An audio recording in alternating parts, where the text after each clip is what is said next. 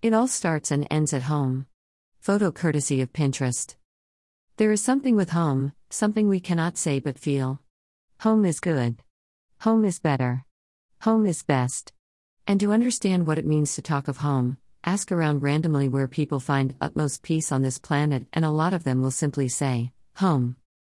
Again, home can be the worst nightmare on the other hand.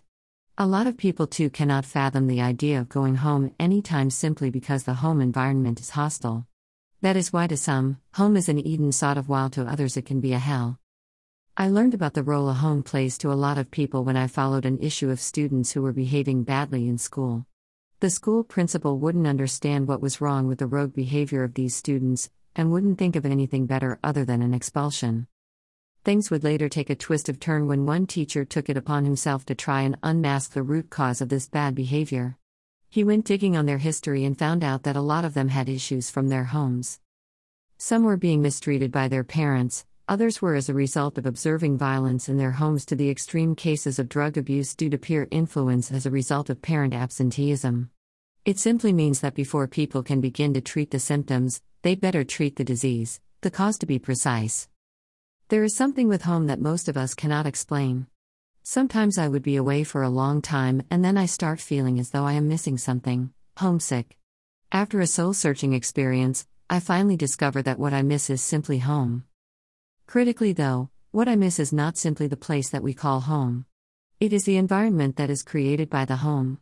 And this is as a result of knowing that I am understood, loved, cared for, and accepted beyond measure at home by my family. Home is where I can be and be free. Were it to be that our home is hostile, reeks of rebellion, abuse, rejection, and all the negativeness, it is a fact that I couldn't miss it. On the extreme end, I could feel the attachment of the place simply because I was born and raised there and it is where I spent the largest part of my life, yet all these can be shelved by the simple fact of knowing that emotionally I cannot be at peace there. Thus, home is largely more of the abstract rather than the physical. What counts the most is simply the connection, the peace of mind, the feeling of being understood and accepted. There is nothing that makes us happy than knowing we have a place to retreat to when things go haywire. That is the reason why home can never be comparable to any other place on this earth. The place closest to our mother's bosoms and our father's laps. This is where we grew up knowing we could find security and it doesn't change often. So, how impactful is the home environment in terms of scope and breadth? We will look at this in a wide perspective, right from academia to work environment to as far as religious and social circles. And to understand this well, we will have to use a few case studies or examples. To begin with, a colleague to my friend was doing so well at the workplace. He had become the envy of his co workers because of his efficiency. At the time, as I was told, he was a happy family man. He had the support of the wife from home. Then one day, as fate could have it, his marriage hit the rocks and the guy started getting stressed up. The once vibrant worker in the office started being dull. He started distancing himself and was often late and erroneous. He was even served with warnings. It could later be discovered that his marriage issues had taken a toll on him and hence affected his productivity. A psychiatrist's intervention is what helped him at the end of the day. He was slowly creeping into depression. And this is a perfect example of how the circumstances at home largely determine our well being, even to outside the home environment. Another case is that of a young executive who became so successful in his endeavors, and one day, when he was asked what was the secret of his success, he pointed to his family. They were his greatest motivators and cheerleaders. To him, his performance in the office was directly tied to the support he had at home. What a joy when you know that besides the good meals, the peace of the house, and the comfy beds, we have our families with us to stand by our side and give us that support so dearly needed at all times.